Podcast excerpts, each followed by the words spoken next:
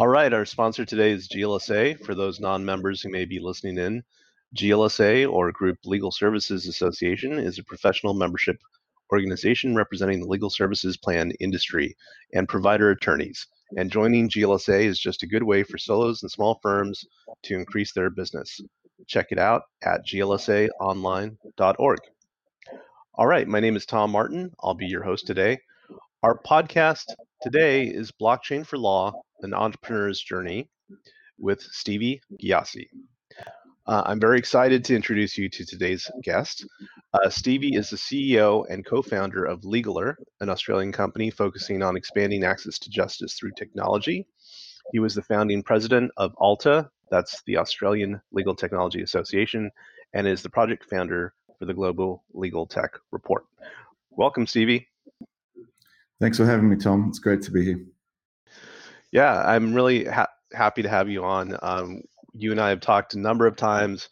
I've been very impressed by your energy and uh, entrepreneurial spirit, and I, I, really want to talk about that as well as the whole uh, blockchain thing. But the first thing I want to start out with, because I know you've, I've seen you around everywhere around the globe, um, Australia, Europe, U.S., and everywhere in between. Where do you call home now? Well, I'm currently joining the call from uh, beautiful uh, Williamsburg in Brooklyn. So I'm in New York, and the uh, the new Legal HQ is based out of uh, New York. But we're essentially uh, a pretty global and distributed company. Uh, my co-founder is in Perth, but home is really Sydney, Australia, and that's where I where I grew up. Sweet, and you know, a lot of people that I've been talking to more and more um, in interviews have been working that way. Like uh, one of the last guests we had, Tessa Manuelo, she basically calls home wherever her hotel is. so yeah, the world's becoming uh, yeah the world's becoming a pretty small place and you know uh, we kind of eat our own dog food in terms of uh, we've created a communication platform for lawyers and clients so we we communicate in that a lot we use different types of collaboration tools um, we're very mindful to not create i guess a second class kind of citizen for someone else in the team uh, but we are we are also trying to build a hub, and I think you need a bit of both. Uh, studying some of the the best companies, um, you know, like, um, the guys that created Basecamp, they essentially all create somewhat of a hub so uh, other team members can get indoctrinated into the culture, the systems. But then essentially, you can work in the way that's best for your lifestyle, whether that's being by the beach or in another city. Um, you know, and that that's really, I think, something that technology has uh, fostered quite well. And I love that you mentioned Basecamp. I mean, uh, Jason Fried is a big hero of mine. I, I love uh, that company and well started out as 37 Signals and everything that they've done in uh, kind of fostering a decentralized uh, business model. And that's where uh, you know we've got developers all around the world, and especially with some of the projects we've got uh, coming up on the horizon with, with the blockchain um, world again, it's really tapping into a global talent pool. So I think that you give yourself that luxury where you can find the best talent across the world as opposed to just in a city where it often is quite competitive, like where New York and um, San Francisco, where you've got a lot of tech talent and a lot of uh, VC capital, but it's also quite competitive and also quite an expensive city to live. So myself, I'm actually set up uh, bi-coastally now and looking to set up a base in Europe and again bouncing back and forwards between um, Australia. So we have an AltaCon conference in May. So I'll be heading back to uh, to Sydney then. Wow, lots of long uh, flights, I imagine. Yeah, lots of. Uh, actually, I find it quite relaxing. It's actually my favorite time to. Um, I'm always torn between switching on the Wi-Fi. You, you, you feel this sense of calm. And you actually have uh, quite deep and um, uh, I guess creative thoughts, and you're probably operating on a different wavelength, lots lots more alpha waves. But yeah, so I'm always torn between do I need to do work or do I just zone out and watch movies or do I you know try and change the world from you know thirty thousand feet? Yeah, for sure. Um, so one thing before we get into the kind of the heart of the like legal tech blockchain discussion, I, I definitely want to learn more about you, and I'm sure the people listening do too. So if if you could tell me a little bit about your story, like where did you grow up? Yeah, so uh, my father was the a pretty big influence in my life, and he was the captain of his national football team uh, in Iran, and, and traveled to Australia to play for the Australian team in the seventies, and ended up uh, loving it so much that he set up shop there. So I was fortunate to be uh, I really feel like it was a lottery ticket to be born in, in such a beautiful place um, in Sydney, Australia, growing up by the beach. Really, Australia is quite isolated from, you know, no com- common borders, no, um, you know, typically no warfare or, or, you know, we're joining other people's wars. But we we um, we have a pretty good political system, so it's really a, a great place where um, the quality of life, good social welfare system too. The quality of life is really good. Um, we are quite far away from the world, but again, we've had um, you know exposure to lots of things for a long time, um, whether it's Western TV and all the rest. So we really get the best of both both worlds, and it was a great place to grow up. Um, and I think the the one common thread for me was always wanting to build stuff. Um, my father was a um, an entrepreneur his whole life, and um, you know I, I, was the kind of kid that would pick apart the the Christmas presents or the birthday presents and undo them all and then put them back together in something else, and you know pull the motors out of the cars and all that type of thing. So I think I was very always fascinated by how things worked, and I always wanted to to, to build stuff and got a lot of satisfaction that way. Uh, but if if someone had asked me when I was younger what I wanted to be, the answer was always generally um, an electrician. Actually, um, mm. that was I think again that fascination with how things work. Um, and I'd drag my parents to the toy shop and, and point out in the window the the electronic kind of you know motherboards and and all those types of tools that you can rewire stuff and so that was really an early fascination and i guess if i look back i think that's been the common thread whether it's building a brand uh, building a concept um, and, and that's something that i think with Legaler it's just taken a different shape and and software i guess you get a lot of different opportunities to build different things whether it's you know something to use a test whether it's a concept um, you know artwork um, and and the actual you know architecture of the platform. It's actually um, really invigorating that way, where there's no boundaries. So that was the um, the early days. It's that curiosity. It sounds to me like that curiosity was just innate in you when you were a kid. It, it was, and I think just again going back to my um, my father, he, he, was he was a great role model where he, he just led by example. He didn't kind of whip us into shape too much, whether it was in the sporting pursuits or you know um, you know career wise or university. And we had quite an unusual path in that sense. Mm-hmm. Um, you know, he did everything from like milk run to paper runs, and eventually, you know, uh, built a, a multi-million dollar business that, um, you know, I I grew up in. So um, it was a, wow. it was a great way to, to be exposed to, to that, and also again with the athletic side, that also he never really, although he was like the Beckham of you know his own country back there, very popular figure, and you know still people I bump into whether it's in LA or all over the world, they still you know remember him. Um, it's it's really um, it was just by example that he just really set the bar really high. So my brother and I both uh, pursued sport full time, and we moved and traveled around the world playing tennis from a very young age. So that was also, I think, something that he just wanted us to do because he knew the discipline and the life lessons that it, it uh, dispelled. And mm-hmm. so uh, for us, um, he was just very, um, you know, he's a very supportive figure. Even with Legaler, he's, he's, a chairman, so he's in the background, kind of um, uh, along for the journey as well, which is which is great to have that relationship um, after after so many years but then the uh, the again the entrepreneurial stuff was that curiosity it was always like um, will this work? Does the world need this? Um, how do you sell it? And i think that's been um, something that I, I, got to wear a lot of different hats from a very young age and i was managing lots of people at a very young age. And um, i you know took over the, the, that business and was able to grow into you know 40 million dollar uh, a year um, uh, i guess retail group and that was something that was a great platform for anything else I wanted to do, and you know, spun off different businesses off the back of that. If you could tell me a little bit about that that early experience you have with being on, an entrepreneur, uh, what this company that you mentioned uh, is is that's your father's company that you were coming on to? Yeah, so, so that, that that's um, you know a good example was uh, the, the timing in the late 80s, early 90s, where tourism in Australia, uh, it was a confluence of things. The tourism in Australia exploded. It was also creating a new industry, which was a, basically a, the souvenir industry and gifts. And base, basically, uh, you had a Japanese economy that was like extremely successful and growing, like mm. maybe like no other economy has grown in modern time. And so right. the, the, confluence of all these things coming together, and uh, it just grew so rapidly. it's a bit like a startup where you're kind of, you know, the analogy of building a plane while you're flying it where there was right. no hard and fast rule. It was really um, there, there, was no uh, playbook for this type of thing, and and and business really grew like crazy before um, you know it was too competitive, and we had a real monopoly, I guess, on on, on the state of things where we had so many uh, tourists coming through. again, Sydney is an amazing uh, place for this as well with the harbour, and we had some prime retail locations. And, and, then off the back of that, we created manufacturing for, for our own goods because we, we, were selling so many of those products. Uh, we started currency exchanges because they were servicing obviously so much of this foreign currency that was coming through. Uh, retail photo lab, so photo development because we had so many Japanese tourists coming through of all, of all countries, but Japanese were the most prominent. But wow. um, you know, so, so it was really all these supplementary businesses that grew off the back of it, and we were able to increase our our margins because we started producing a lot of this. So we set up factories in New Zealand. We're creating, you know, sheepskin jackets, UGG boots, leather goods.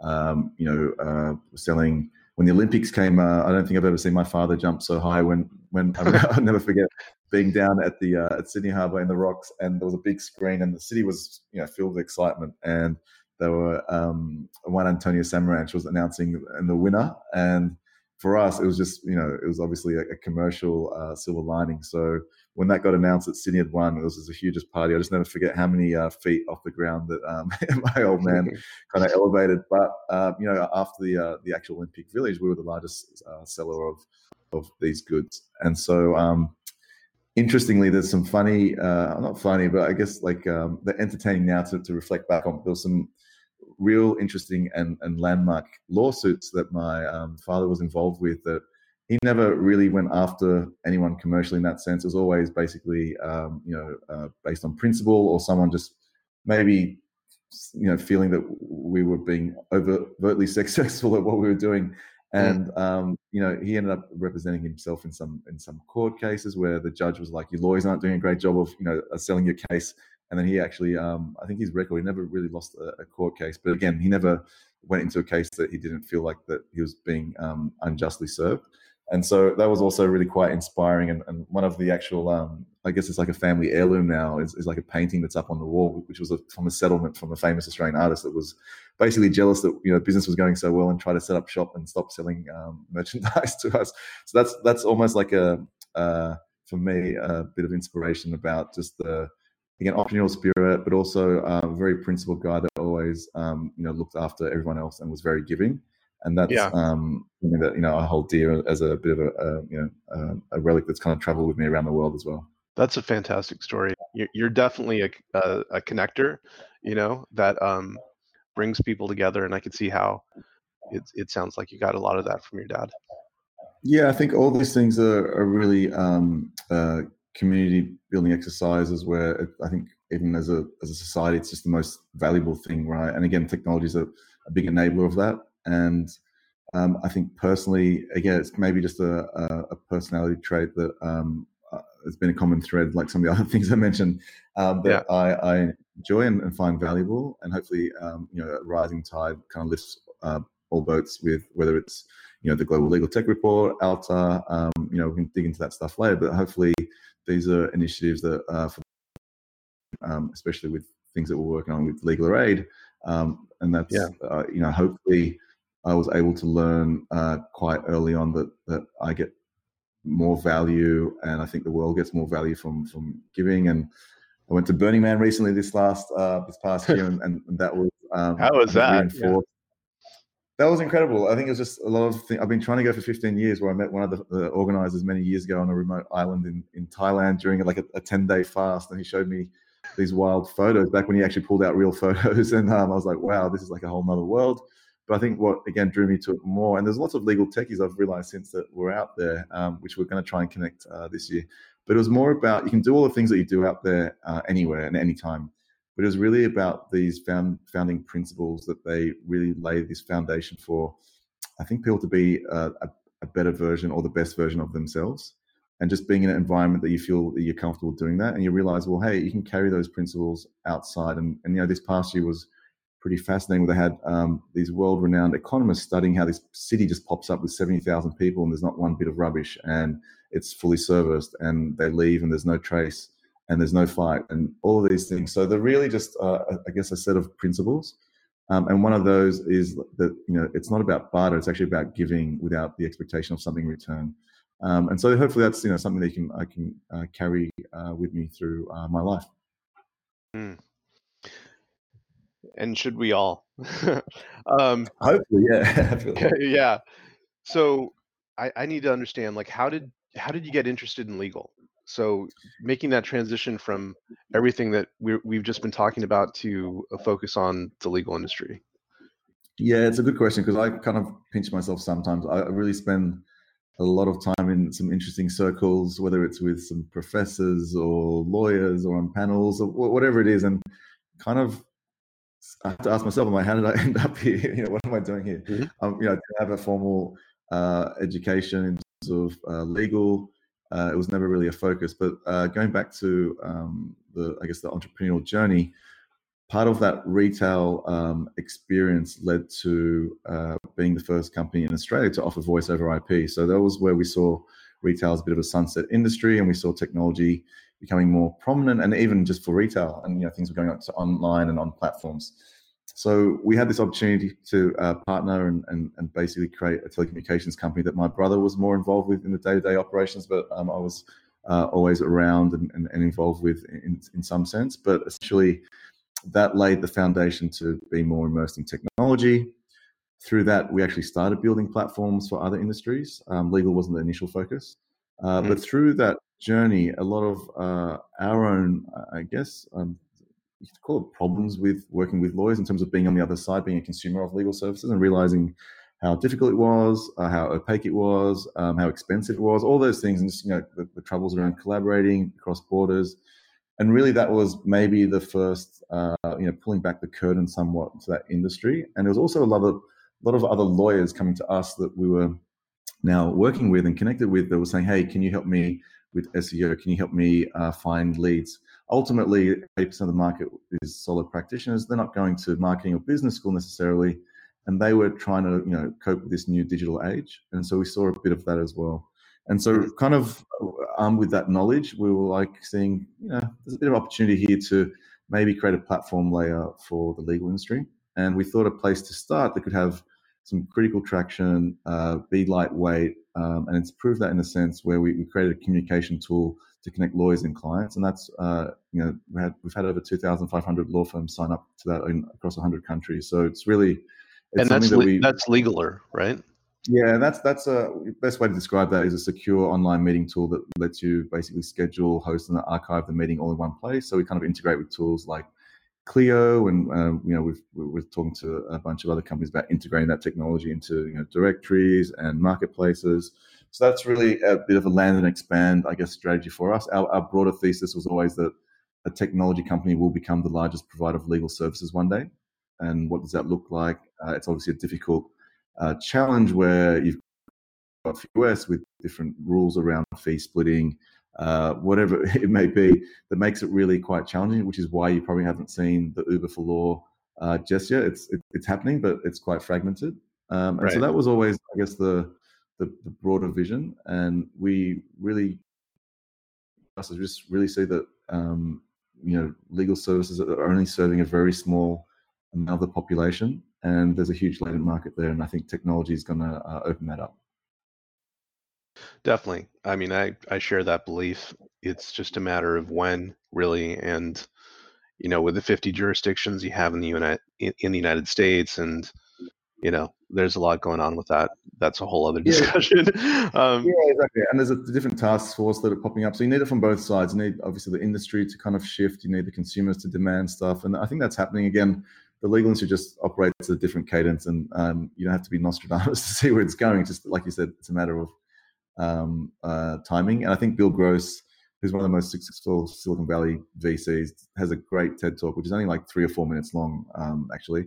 And he basically analyzes 200 companies and 100 of his own investments, 100 of you know the Ubers and Airbnbs. And timing was um, way more important than like team funding, idea, um, and the technology so I think you know, uh, going back to that, uh, it's just a matter of time. Um, I, I, believe I read that you you held an ICO for Legaler. Is that true? We we actually didn't. We the, the given that we're in the legal industry, uh, given the uncertainty around all of uh, the landscape at that time, we actually uh, didn't. We're still, um, and again, we can dive deep into this uh, as the conversation goes on. We're still building uh, a network uh, for the legal industry, a public blockchain um, that's permissioned, so basically operated by the legal industry. That is currently live with a developer testnet in three countries. We've got nodes across Sydney, uh, Japan, and the US. And so that's where we're kind of experimenting with the technology. But we're also, um, there'll still be a token, but we really thought long and hard about uh, perverse incentives that a lot of these other companies created. And again, just being in the legal industry specifically, uh, whether it's a security, uh, you know, mm-hmm. the, the there's a lot of um, poor precedent around that, and the SEC's got some ongoing battles. So we spent a lot of time actually looking out what could we do to actually create better incentives. Um, so a lot of these companies were uh, pre-mining essentially, like creating a, a token uh, pool, selling half of that to the public in a crowd fund, and then using the other half. So the network we're creating does the opposite. It starts off with zero tokens, uh, a bit more like uh, uh, maybe the Bitcoin network, where they're, they're mining the tokens into existence.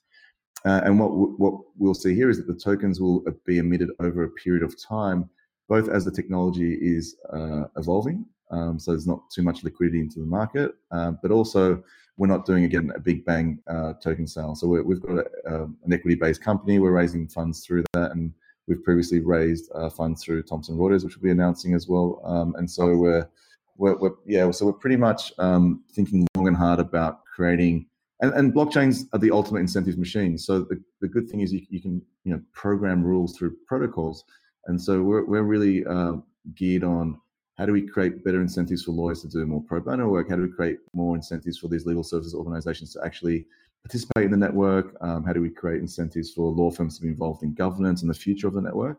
But again, doing all that uh, without a big bang and just you know now that we've sat back and been able to watch where the market's gone, it really is the early days, and we're we're building um, early technology. It's a good analogy is like just having a, a hole in the ground. You could walk past that hole and go, "Oh, that's a you know pretty nice hole in the ground, pretty useless." Uh, or you could go, "That hole is actually uh, the early stages of this huge building, and we're laying the foundations, and something beautiful is going to magically appear there." So that's really um, a lot of right. the talk around blockchains. Is a lot of people don't get the the um, uh, you know the, the, future implications, and I'd love to chat with you about that as well. But um, it's it's really early days. So we're, we're kind of digging the holes, putting a bunch of the early kind of you know frames in there, um, and the the rest is uh, going back to curiosity. It's pretty exciting to see what people are going to build. Well, I think that's great, and I think it's also very smart because there was a lot of heat at you know behind blockchain and ICOs and stuff, but as as we we both know, things have kind of come back to roost on that, and uh, so holding off on on you know uh, raising money like that is probably a very smart move and it sounds like you're doing it you're pl- you know you're doing it in a way that's much more organic and actually lends itself to growing that um, properly. You know i want to ask you about alta. I mentioned at the top what is alta and how did it get started? Yeah so the australian legal technology association again was quite an organic community building exercise where and Melbourne uh, mostly uh, initially at least. Um, Jodi Baker from Xakia was was very um, uh, involved in the early conversations. James Odell, who was at Elevate Services, we really were like, you know what? There's no community. There's no real place to kind of get together, talk about the the the, the pros and cons of what we're trying to do and what we're trying to build. And it's quite isolating. So we ended up having a, a, a few drinks, and those uh, drinks culminated in in something that was at the time a, a, lot bigger than ourselves. So it was, I think the first drinks was about eight founders, and we realized that it was almost a bit of a counseling session where we were talking about how hard legal tech was, how hard it was to sell legal tech, how hard it was to build. Uh, so really, I think we we all initially bonded over that, and we realized there needed to be like maybe a more unified body that could stand up for the industry and also have events. And so that's really where the, the association grew off the back of the first two events that we hosted that were very successful. They, they were basically a demo day format where we had 16 startups get up on the stage, uh, present for eight minutes, and there was about two minutes of Q and A. But the audience was filled with everyone from law students to CIOs to barristers to um, you know law firm um, CEOs. So it was really a, a, unique format that you know someone could sit in the audience and see a cross section of the Australian market in like you know just over an hour, um, and that was really a, a cool format that I think yeah, and just created some early uh, traction, and from there there was um, an association, a website, uh, major sponsors, and then it really culminated in uh, AltaCon the first year. So that was last year in, in, May. There was a big conference that was sold out, and so what that I think did was set the the tone for some of these other pockets of innovation. Um, you know, the UK, ASEAN, where inspired from what Alta kind of did, they actually ended up uh, creating. Um, well, Matt Pennington created the UK LTA. Eric Chin helped launch ASEAN Legal Tech, and now there's ALITA, the, the Asia Pac one.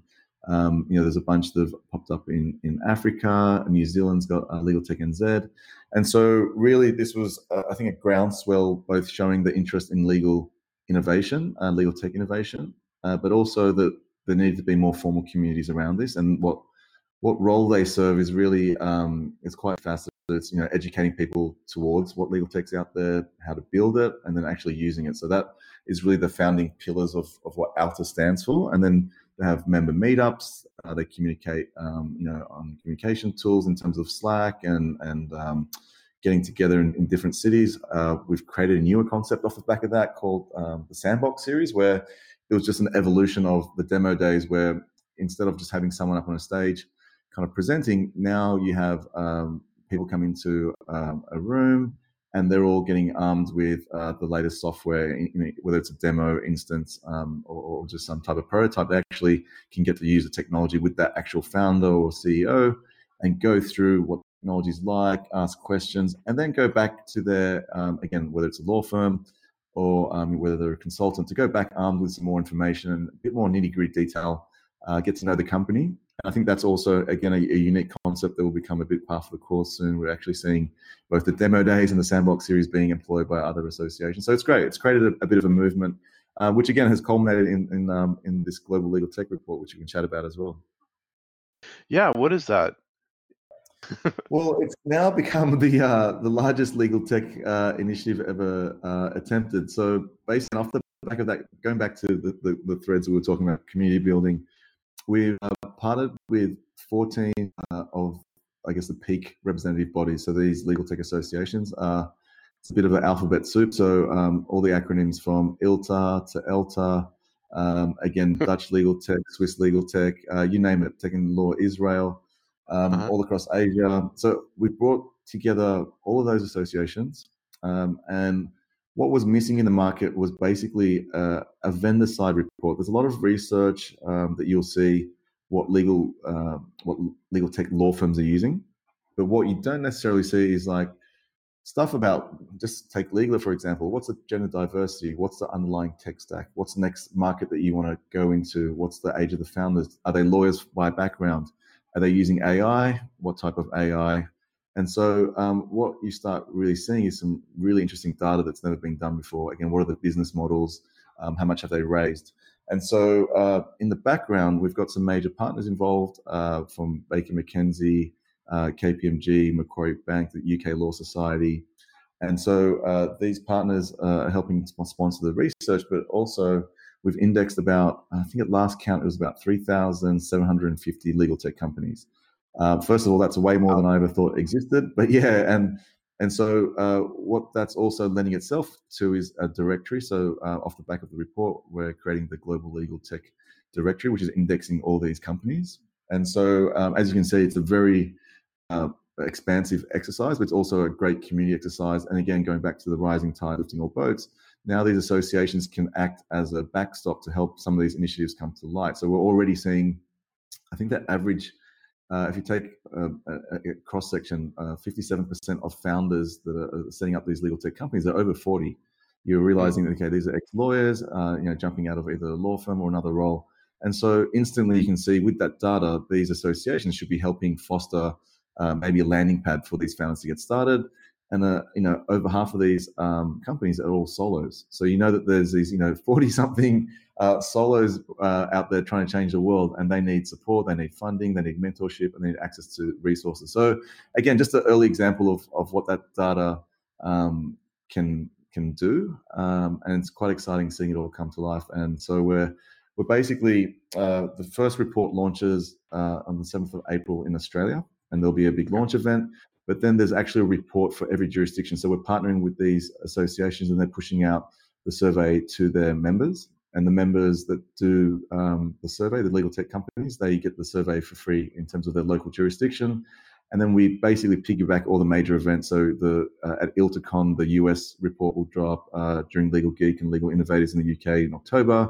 There'll be a UK report, and and you know you go down down the list, and that will all culminate in the Global Legal Tech Report, which will be basically um, a summary of all these insights, aggregating all that data, and that's essentially the Global Legal Tech Report, right? So that's the final output, and that's going to be hopefully a, a, yearly exercise that we kind of reflect back on and go, okay, this is what's happened now. And I think this first year of data is going to be interesting, but over time, it's going to be really interesting to see how the markets evolve, what type of fundings come in, how the business models change, what tech's being used. And again, one of the early bits of research that came out, um, an Australasian lawyer did an article about this, was that AI, I think, was only used in like 4% of, of the companies that were um, actually doing the survey. And so it was actually decent cross section. So Australia as a market was 144 companies that we actually identified. Um, almost half of those did the survey, so that's actually a pretty decent number. Um, but you can also already see, okay, so AI um, is uh, going to be, I think, underpinning all of these companies in the next five years. But right now, it's not really a big part of what they're building or what they're employing. Uh, there might be other tools they're kind of, you know, dovetailing that probably leverage AI in some way.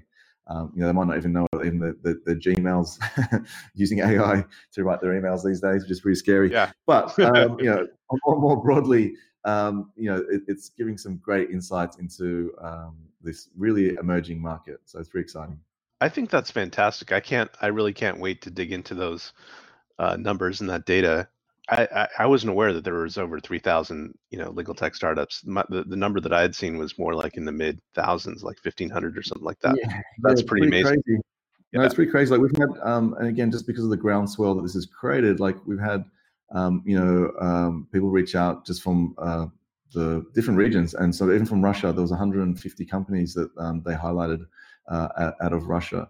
So mm that's just you know and, and the surrounding area but that's just something that no one's really keeping track of or keeping a real close eye on. And then i think you know this report will be useful for probably three or four different cross sections of the market. One is the law firms. They can see what tech you know they can be employing. They can see maybe what type of people they should be hiring internally to actually be um, you know implementing this tech or what type of roles you know these i guess legal engineers are kind of um, or, or, specialties that, that they need to have up their sleeve.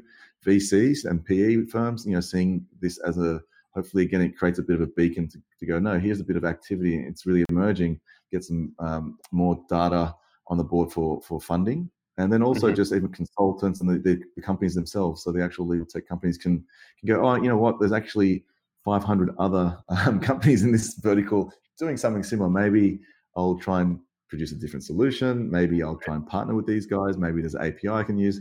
So really, it's just unearthing um, what's kind of out there that I think is going to become a really valuable resource uh, over time. How do you stay motivated with so many interests? I mean, all of these sound amazing and exhausting. Um, how do you balance everything? um, that, that's a, that's a really good question, and and quite frankly, something um, you know that's hard to do. So right now, it feels like there's probably four four startups in my life. One apart apart from my own life. Um, ALITA, uh, I've, I've stepped down as, as president, president and, and Jodi Baker's uh, taking the helm there, and she's doing an amazing job. And then we'll we'll rotate that role so there's you know fresh blood, but also some continuity in terms of the surrounding members. Um, this global legal tech report, I think, what was probably something I did from the start that was uh, maybe smart was get the best people in the field uh, on board. And a lot of these early conversations about bring the report to life were with Eric Chin, who's um, got Alpha Creates, the consulting company. So, so actually working with those people is actually motivating. Um, they're they're really passionate about what they're doing, but they're also really taking care of, I guess, their backyard. So uh, Eric and Graham Grovum from Alpha Creates are doing a lot of the, the underlying research.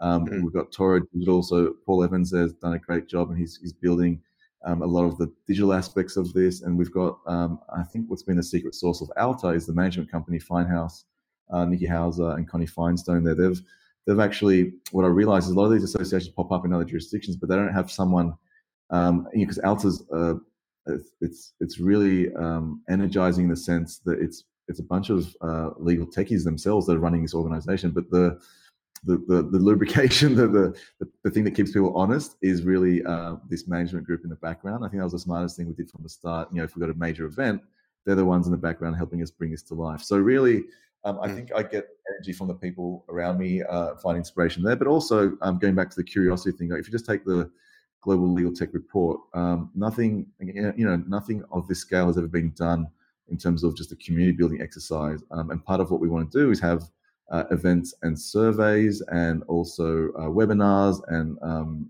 you know, community building in that sense around these reports. So we can talk about, hey, a company that's going from Australia into Europe, what do they need to know about GDPR? Talk about global standards in terms of uh, building tech, um, you know, going into emerging markets.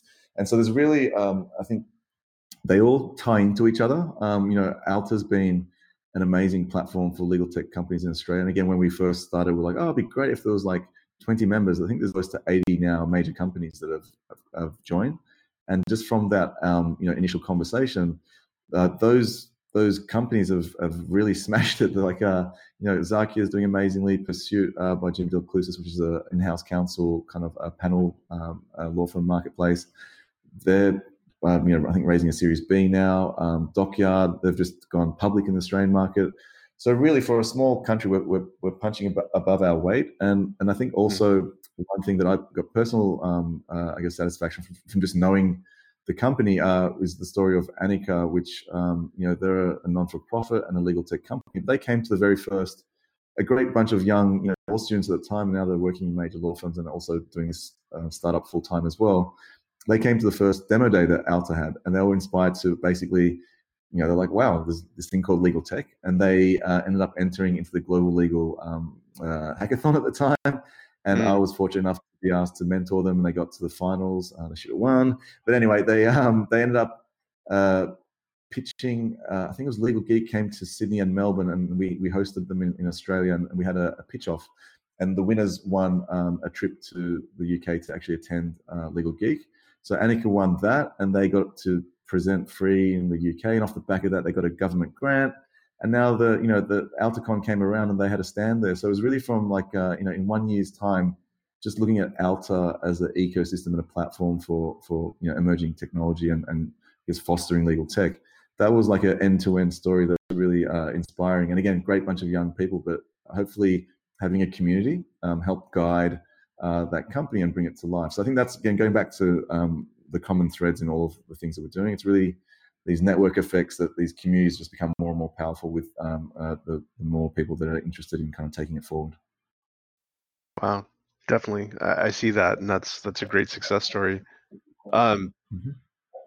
let me ask you about this let, let's get into the the blockchain aspect the your forte um, because i know that some people that might be listening you know are still fuzzy on on that whole business of blockchain and what it means and why it mm-hmm. might be important and all that so let's just laser focus on a few th- things there um, the first one is just kind of obvious. Like for people that aren't familiar with it, what is blockchain and what is the place for blockchain in legal? Yeah, so um, I'll start with the what is blockchain. I mean, you you, you ask ten dif- different people and you get ten answers. So um, you know, there's some more technical ways to um, describe it, but essentially, it, it's a data. A blockchain is just a database of everything that's ever happened um, that everyone has a copy of, and no one party controls. So uh, think of it as a network of computers all plugged into each other. And um, let's use the analogy of a, maybe a, a, Google sheet, like a spreadsheet. Um, when you want to add a new entry into this uh, database, you propose it to the group that you're running the network with, and then everyone decides on whether that uh, bit of information is truthful, just by consensus. So if a lot of people in the network go, "Hey, um, Tom sent Stevie, you know, ten bucks," and they can keep track of that on that database, well, they'll add that as a new item. And so we can keep track of that you know $10 that's come to me. But then changing that becomes very difficult. So it's basically an append only database. So we can add new information to it and then kind of going back and trying to change that. Information is really hard because everybody has a copy of it. You can't one party can't necessarily go and change that so really the, the key breakthrough that that delivered and this is this goes back to the satoshi nakamoto uh, white paper for bitcoin it was the first time we ever had digital scarcity. So, um, you know, information on the internet's always quite ubiquitous. You can send data around. Um, having something that's one of a kind becomes really hard. And that's why no one had ever been able to create this type of digital currency, whether it's a cryptocurrency or just, you know, there's been many attempts over time. Because ultimately there was one person in charge of that ledger. Um, and if you got one person in charge of it, it's a bit like the central bank, right? They can just keep printing money, and you have uh, all types of things that can go wrong. So what really was solved was a double spending problem. And again, with the Bitcoin network going live, it was the first time we actually had one of something digitally that you could actually verify. And that's still, again, in, in the 10 years that's been in existence, hasn't failed. And then it got a little bit more exciting when um, people realized that now, now that you've got this decentralized network infrastructure that no one person's in charge of, they're like, hey, you could actually deploy code to that. Um, and then you can actually, you know, give if this, then that kind of um, uh, computer executable um, uh, information. And that became really exciting because that created basically smart contracts. Again, it, it, created this programmable value, like this way of actually giving um, rights and obligations and instructions to this bit of digital scarcity. But again, the, the, the real uh, key innovation was that no one party was in charge of.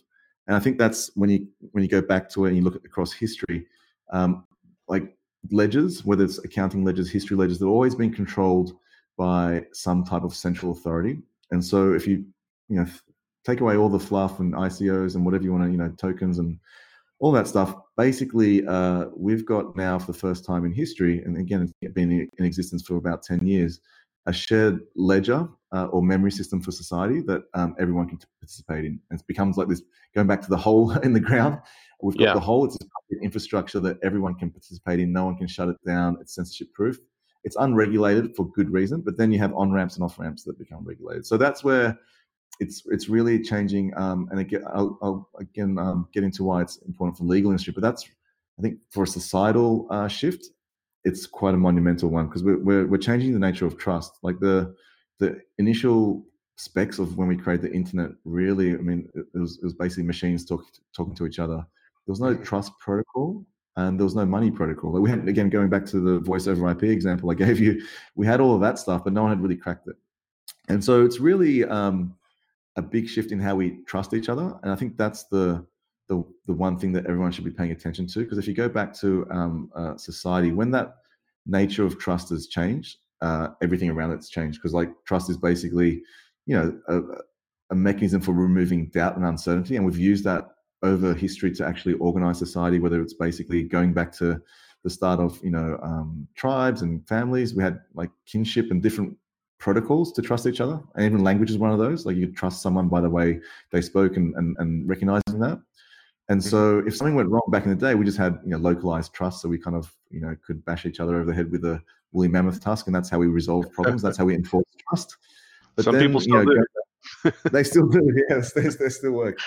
Um, we're not talking about Trump supporters today. All right, but basically, um, if you go to um, uh, you know if you go to the next phase of that, we and especially for lawyers, this is where you know Hammurabi's code. You, you had these clay tablets where for the first time we were like, okay, we need a third party because we want to memorialize our relationship and create this, uh, I guess, institutionalized trust that no in the relationship is kind of controlling, and that's where society was able to scale. Like we had um, Mesopotamia, all these you know early cities that had fifty thousand people all of a sudden living together, um, and they could keep track of what they owed each other.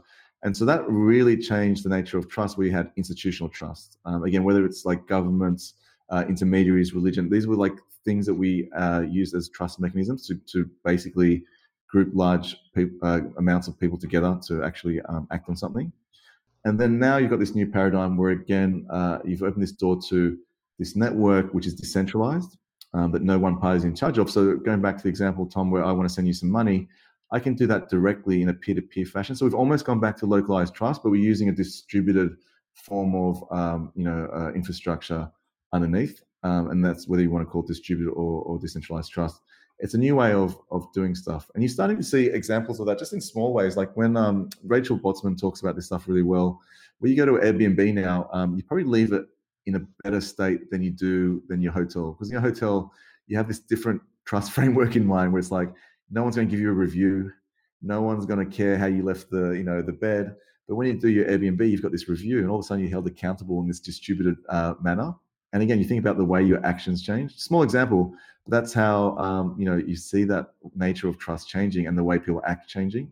Uber, you know, like you could throw up in the back of a taxi and no one would really care before, but now um, you know that changes with this distributed nature of, of, of trust. So technology is creating this new uh, foundation for um, again a, a, really fundamental part of how we interact as as, as society and as humans.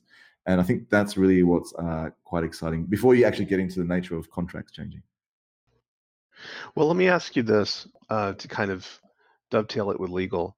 If you were to fill in the blank, in the future, blockchain will be used in the law for dot dot dot. Like, how would you fill that in?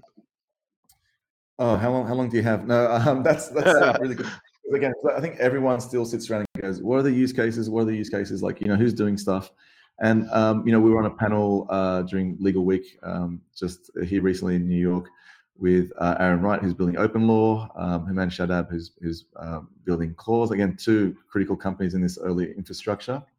And really, everyone just wants to know what are these early examples. So um, I think before you get into just you know specific use cases, if you go back, so we've got trust that's changing, but also that clay tablet, right? That that had more technology baked into it, quite literally, than uh, a contract does now. Um, and most contracts still sit in uh, law firm, uh, you know, archives, uh, still paper based. Um, and so we're really looking at the actual core commodity of the lawyer. So Tim Pullan from ThoughtRiver pulled out some good stats where um, they estimated 4 billion contracts are created every year, uh, 250 million of those out of the legal industry. And so just that alone is going to be a monumental shift where as you're moving onto, um, a, you know, we're moving into a digital connected age where the internet is the, the new supply chain, where all these contracts now need to be living in digital format. And again, as a, um, as a base for that, a blockchain network is a great thing because you've got you know parties basically making these digital promises. So going back to what a smart contract is, essentially a digital promise that you can automate. And so rights, obligations, you know, responsibilities, all these things. And so they're going to start living on uh, these networks and, and apps like um, uh, because you're basically you're creating rules around how to move assets around. So apps like Clause, OpenLaw, they're going to become like this new type of browser into that world. And going back to again the digital scarcity thing, whether it's a property transaction, you, you only want one property title to exist for your property because you're selling that and it's of, of value. So it's no point having right. a paper database that anyone can replicate that quite easily. So again, you can see the, the value in not so much. A lot of the focus right now is people going, oh, you can save. You know, a lot of the early apps are um, uh, cryptocurrencies, and people are just really focused on saving a couple bucks for for sending money across the world. The real the real benefit's going to come from applications, businesses, programming uh, rules, so they call them protocols, and saving billions and millions of dollars around automation um, and, and that type of thing. So I think that's something that again we're still coming to terms with. We just built the early infrastructure. People are you know starting to to find new business models. You got a billion dollars already locked up in decentralized finance. So really getting back to what the legal industry can do our thesis is, you know, as a company, and this is the reason we're building um, the, the, actual network, is that every aspect of the legal industry is going to be underpinned by blockchain technology because it's the industry, first of all, built on trust. So the degree that we, we trust each other and how we manage those trusted relationships is often, most often, mediated by lawyers. So talking about that nature of uh, trust changing and contracts, well, the role of the lawyers is going to slowly change, and they need to be familiar with this stuff. And so, um, you know, building off the back of that, then you start going, okay, we've got this new internet. Okay, so we've got this new uh, blockchain network that essentially um, is just better than the existing Web 2.0 because what it allows is for users to own their data, to own their identity, and to own their money. So at a base level, it's just a far superior network, and people are just starting to realize this. And mm-hmm. then if you take a simple use case like identity and, and, and just look at the legal industry and go, okay, what does what role does identity play? Well, KYC is the, the first one, uh, knowing who someone is. Uh, AML, like Australia, uh, that they're introducing new anti-money laundering uh, acts, where you know law firms now there's a strong focus on them actually uh, vetting people more because they realize that you know a lot of the shuffling of uh, funds was happening through these vehicles. And so, um, you know, online reviews, if you take again identity for a lawyer, 80% again, freelance lawyers, solo practitioners, making up the broader part of the market they might operate on you know different online platforms, but essentially, uh, identity is a siloed thing right now, where a centralized authority um, attests to you know um, your um, identity and owns all the data around that. What a blockchain allows you to do is actually, because of the decentralized nature of it, and owning the private key and, and, the, um, and having a public key, which is basically similar to your email. So it's like a you know, how emails a bit like having a mailbox. Someone can stuff stuff in the front of it. It's all open to everyone, but you've got the key to open stuff at the back. The same way I own my bitcoins, and no one else can take them off me on a decentralized network. That's again, it's not a, a, a, a blockchain technology itself. It's, it's public and private key cryptography, but that really um, made this technology possible. So now you could be a lawyer and you could own your identity. Um, you can be a client and own your identity and move across the internet. So you could take all your reviews with you. Um, example is like if you're in a Lyft and you're driving and you've been there for five years, now you want to go to Uber. The day you start in Uber, you're a zero. You got no reviews. So imagine that you have a, um, a single point of, of truth for your identity. You can attach your social media accounts. You can get your law degree uh, issued to you on, on a um, on a blockchain. So there's one version of that. You own that. You can share that around. So really, um, again, just this is the early bits of the infrastructure. But now that you've got identity, imagine you sign um, electronic signature. So first of all, we can verify you better. But then going back to um, having one of that document, you don't want to have 10 versions of a document you just executed. You want to have one version of that. And if anything ever goes wrong in the future, you want to refer back to that, um, whether it's the hash or that actual document that's been verified and go, okay, this clause didn't exist four years ago. What's it doing here? So really, you know, that's still dealing with the core commodity. But then you got things popping up now like uh, uh, projects like Kleros and Jur, where they've created courts and these are like virtual courts. But again, because you've got this digital scarcity, you can kind of distribute assets. You can have a panel of arbiters vote for, um, and again, verify those votes, vote for who should, uh, you know, um, win a particular case. Um, and you'll see examples of, like this popping up and taking the pressure off, uh, you know, small claims courts because the cost of actually, you know, going to one of these courts will be far cheaper in the future. Again, early stuff, quite experimental, but you can see where it's kind of going.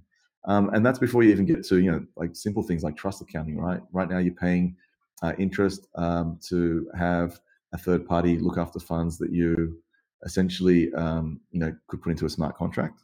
And again, right now it seems like a foreign uh, concept, but then uh, as we have more and more digital currency, as we have more and more of this infrastructure, um, you know, and companies like Facebook doing Libra, um, these major companies are going to help with that infrastructure. Everyone's going to have these wallets, and they'll just be um, similar to having an app on your iPhone. Um, mm-hmm. And and wallet, these digital wallets are going, going to become the new browsers because you can sign transactions, you can verify your identity. So really, um, as a underpinning uh, infrastructure, uh, you can think of anything that needs to be digitally scarce, and it's going to be sitting on a blockchain. Property titles, um, auditing, and compliancing. You know, when you send a transaction, uh, the settlement and that transaction happening are, are, one and the same. So you really don't need so much uh, auditing overhead. Right. Uh, financial services, there's lots of lending products um, that are out there right now. Uh, you can imagine, um, you know, again, there's a billion dollars locked up on Ethereum in, in, decentralized finance where people are creating lending products, earning interest for staking tokens. And as that world opens up, starts seeing new business models. Um, Aaron Aaron Wright from um, OpenLaw has launched um, LAO, which is uh, basically a legal autonomous organization, which is a a, a V 2.0, like a new and improved version of the, the DAO, which was the initial one that got hacked on Ethereum back in 2016, which essentially was a hedge fund. Uh, but people that own the tokens can actually vote for which uh, projects the hedge fund uh, participates in, and then they can earn interest uh, or uh, you know basically uh, dividends based on what that fund does and how it performs. So again, that was a security. They realized that maybe too late. But um, you know, there's these new types of business models. So again, imagine you applied that, and this is something that we're fascinated uh, by, is uh, to a, a, public interest litigation fund that the people could vote for, you know, where that money went, and they could see the outcome, and they could see fully, uh, um, you know, transparent, auditable ledgers of where, where, those funds are gone, what the impact's been, and um, you know, so that's really uh, a lot of the early use cases. But I'd probably say our key focus uh, as Legaler uh, we're fascinated by uh, the world going more and more towards peer-to-peer transactions. Again, uh, any transaction you do, especially online, you end up paying a third party somewhat of a trust tax, whether that's PayPal to send money, uh, whether that's again a, a, company to do some KYC, whether that's dispute resolution. You always have a, a baked-in fee to. Uh, you know, Airbnb takes 30% of every transaction. They don't really provide 30% of value every time. So, um, blockchain technology allows us to do is, is again re-enter this world of peer-to-peer transactions like we did when we were in localized uh, tribes um, and that just makes things cheaper more efficient uh, more easily verifiable and again creates new business models so we're really um, uh, keen on creating new uh, services that can actually uh, be just more efficient and and and where once our maybe uh, North Star was to be an intermediary, is actually to build the intermediary infrastructure so we don't have to be one. Um, and that's quite fascinating. So I'm very, very excited about some of the um, developments. That, again, there's a growing movement. There's Origin Protocol in other industries that they're kind of building P2P marketplaces. That um, you know you can trust the person on the other side, and you have uh, a, a, I guess a bunch of different means to actually, uh, if something goes wrong, to um, have some type of resolution that you know you, you end up paying less for every transaction. Wow, I mean, it's it sounds to me like the, the applications of, of blockchain are vast. The philosophical underpinning of it of having you know creating scarcity and having a, a method by which everyone can share information that they know is valid I mean, it, it, has a lot of implications to it. so no, you, it, yeah, it's it touches everything because that's why this. I mean, for me, why it's so fascinating because it, you come from it uh, from very from every different type of angle. You can come from it from the access to justice angle because you can see the benefit that this could provide. You can you can see um, uh, maybe just from a philosophical perspective, you can see how um, society can can you know if the if, the, if Elon's going to um, to Mars, I think it'd be silly not to include just a, a blockchain based infrastructure from day one so you could have uh, clear governance and voting and all that type of stuff done transparently but you also have game theory so there's how do you incentivize people um, in the best way to interact in these networks. And again that's what these tokens do right? Whether it's incentivizing someone to mine tokens uh, in terms of bitcoin to keep the network secure whether it's like um, something that we're doing is you know having uh, reputational tokens for lawyers that can um, do more and more access to justice work and pro bono uh, legal work and then be rewarded for that. So really, it's it's endless, and I think that's where it's exciting now, where um, you can already see the early infrastructure has been laid, but now there's so many. Um, I think Ethereum has four times more developers than every other network. You can see just mm-hmm. every day there's a new business model popping up and going, wow, we never thought of that. I think that's the exciting part of having a somewhat new and unregulated uh, part of the industry pop up because all these really talented people have this public infrastructure and, and these open source protocols they can all work across um, around the world. And it's created a movement, um, going back to the network effects around um, you know community, and that's really powerful. So um, I'm I'm really excited to see again what this public infrastructure um, can deliver. And and again, going back to how we think about it, we we're creating a network that's publicly verifiable, so anyone can transact. But the actual nodes that are involved in consensus um, the ones kind of uh, earning uh, crypto for for maintaining the network. We want those to be legal services organizations. We want those to be technology companies, law firms, so they can all participate um, in the governance. That's a really important part of these networks, um, and having an industry specific one. We want um, the the future of this um, network to be because it's going to be uh, constantly evolving from just the governance to the technology, um, the, the members, and and we do that in a very unique way. So We've got these uh, two types of nodes, supreme nodes and district nodes, I guess following the court hierarchy. And the supreme nodes are there because of the access to justice work they're doing. And we keep track of that. We call it proof of impact by, um, you know, in some of these new services that we're, we're um, launching.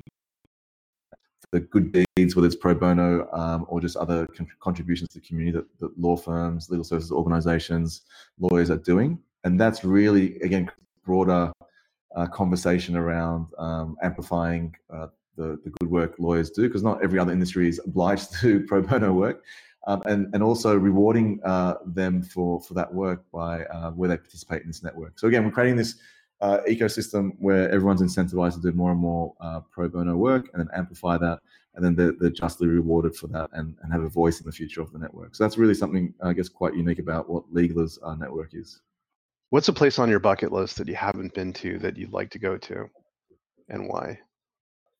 Oh, that's a tricky one. And that might um, might be tricky because you've been at almost everywhere. no, I've been to a lot of places. Again, like uh, I've I've lived in. Um, I'm struggling with the New York winter because I've never lived uh, in a real winter. I've, I've, the tennis stuff took me around the world, and I was based in Florida. Then I lived in Spain for a part of that in Barcelona. Uh, then I lived in Thailand for um, uh, in both in the islands and also in Bangkok uh, lived in mm. Gold Coast, which is like you know Australia's version of, of Florida, and now now New York, and obviously Sydney. And so um, the the one thing that for me I think is is kind of calling me a bit is to actually, uh, and I've been there before, but it, I haven't been there in, in in the way that I'd want to go now. Is actually to go back to um, Iran. So I've been I've been there maybe uh, I think three times, but the last time I was there was 11. So that's you know 27 years ago. The world's changed a lot since then. Yeah. Obviously, to the outside world, there's a lot of the um, uh, political, um, you know, whether it's embargoes from the US. There's there's always a bit of unrest in that sense, whether it's a government.